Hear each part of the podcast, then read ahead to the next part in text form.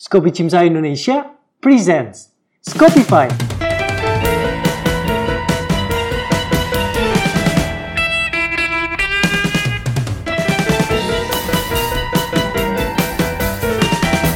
Halo semuanya, selamat datang di Exchange Story. Jadi di sini itu kita bakalan ngedengerin beberapa ex yang mengikuti program Exchange Kopi ataupun juga Skori untuk berbagi pengalaman nih ataupun juga tips selama mereka mengikuti exchange. Di sini aku memperkenalkan diri dulu. Nama aku Alia sebagai salah satu NIC dari Skopi Cimsa 2019-2020. Di sini aku bakal nginterview salah satu ex-course dari Unpad. Sebelumnya aku mau ngucapin makasih ke Salsabila Ameranti yang udah ngenalin outcourse-nya ke kita. Uh, langsung aja kita kenalan ke kakaknya.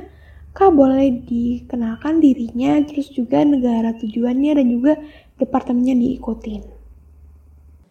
Halo, nama aku Jihan. Aku waktu itu ikut Skopi ke negara Lituania dan di situ aku dapat departemennya bedah plastik.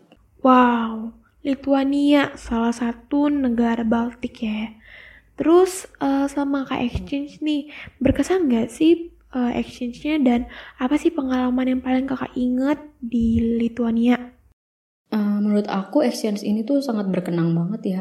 Banyak banget momen-momen yang aku dapat. Kayak pertama aku bisa dapat teman-teman dari negara-negara lain, dari negara Maroko, Italia, Spanyol, Cina, dari Mesir dan masih banyak lainnya.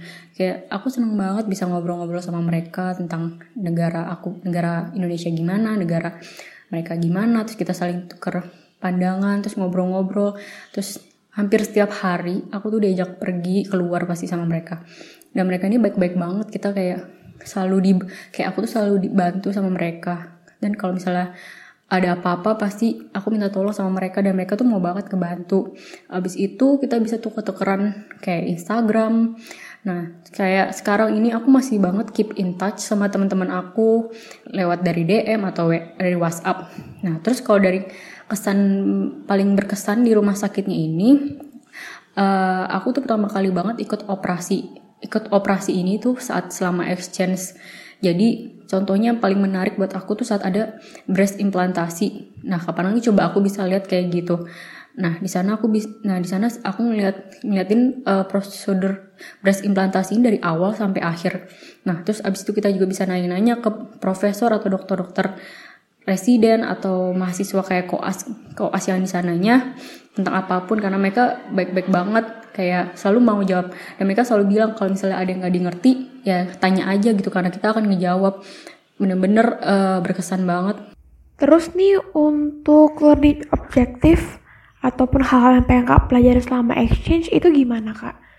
Terus gimana kakak nyusunnya? Terus gimana kakak ngasih tahu ke dokter ataupun pihak rumah sakit untuk hal yang pengen kakak pelajarin itu gimana sih kak?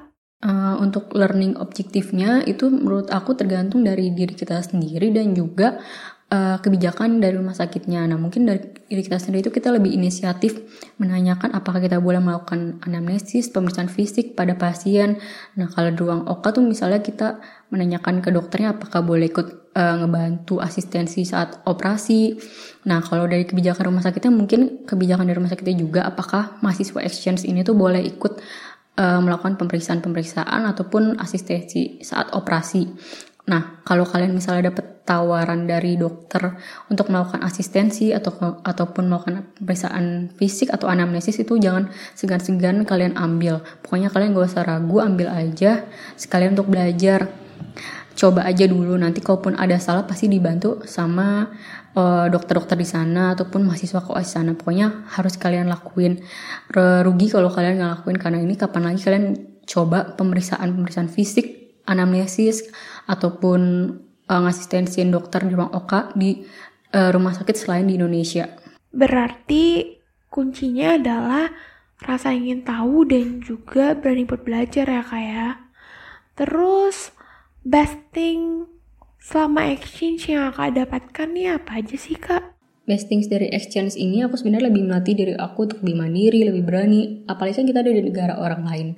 Jadi mau nggak mau kita lebih mengeksplorasikan diri kita. Dan yang paling aku seneng banget, aku tuh bisa dapet temen-temen uh, dari negara lain yang di mana sebelumnya tuh aku nggak pernah mengalami uh, hal tersebut. Dan aku juga mempelajari banyak hal baru di sana yang nggak pernah aku dapat selama waktu aku kuliah. Seperti aku uh, belajar mass common disease dari uh, negara tersebut apa aja, terus penanganannya perbedaannya di Indonesia apa, dan juga health system mereka itu gimana. Dan ini tuh menurut aku bukan sesuatu yang gak pernah kalian dapat selama ada di kuliah dan kalian tuh bisa dapat selama kalian exchange. Oke, tadi kan kita bahas tentang exchange kakak nih. Nah, terus aku pengen nanya, kira-kira apa sih yang kakak dapatkan dan kakak terapkan di Indonesia setelah kakak ngejalanin exchange-nya dan akhirnya kakak balik untuk koas lagi yang aku lakuin setelah aku balik dari exchange ini mungkin lebih mengingat apa aja yang udah aku dapet dan menerapkan ilmu yang udah aku dapet. Contohnya waktu aku koas, aku diminta dokternya untuk ngejahit kulit. Nah, karena sebelumnya aku di exchange udah pernah ngeja diajarin untuk ngejahit kulit, jadi aku udah tahu rasanya gimana dan uh, ngelakuin jahitnya itu lebih mudah karena aku udah pernah diajarin di sana. Nah, kayak itu kayak kayak gitu-gitu bisa kalian terapin. Misalnya juga misalnya kalian di sana dapat uh, pemeriksaan fisik. Nah, itu bisa kalian terapin mungkin saat kalian koas ataupun saat preklinik bisa kalian terangin ke teman-teman kalian yang belum pernah dapat gitu. Terus terus nih Kak, um, selama exchange itu kan ada ngerasain culture shock gak sih Kak? Secara kan kalau misalnya orang Indonesia ke luar negeri itu pasti akan ngerasain sesuatu yang berbeda kan. Dan terus apa nih tips-tips yang bisa kakak kasih untuk orang-orang yang pengen pergi exchange dalam menghadapi culture shock? Culture shock sih pasti ada, karena kan emang beda banget ya. Pasti berteman dengan orang Indonesia dan juga orang-orang asing. Apalagi kita tuh dari berbagai macam negara, terus dari negara-negara ini kan kulturnya berbeda-beda. Pasti awalnya semua juga eh, melalui adaptasi. Mungkin saat adaptasi kalian akan ngerasa takut, bingung, tapi dijalanin aja. Pasti kalau di, lama-lama dijalanin pasti kalian akan nyaman. Nah karena sejujurnya itu menurut aku mereka tuh sebenarnya lebih open dan friendly dibandingkan orang-orang Indonesia. Jadi kalian gak usah takut untuk open ke mereka atau sok kenal gitu nggak apa-apa. Mereka gak masalah mereka malah senang kalau digituin. Jadi dicoba aja kalau kalian melakukan hal tersebut pasti mereka juga akan open akan friendly ke kalian Oke, itu tadi beberapa pertanyaan yang aku ajuin ke kajian.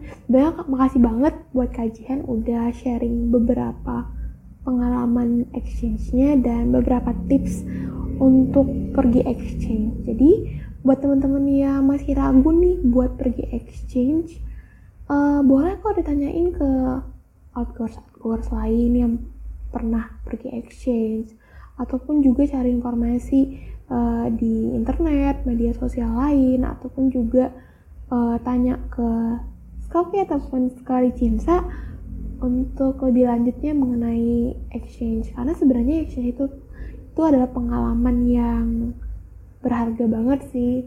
Kita nemuin teman baru kita nemuin pengalaman baru dan itu kadang nggak bisa dilakuin sering bang sering mungkin kan nah jadi kalau bisa ada kesempatan untuk exchange diambil gitu Oke, aku Alia undur diri. Makasih banyak udah dengerin dan sampai jumpa.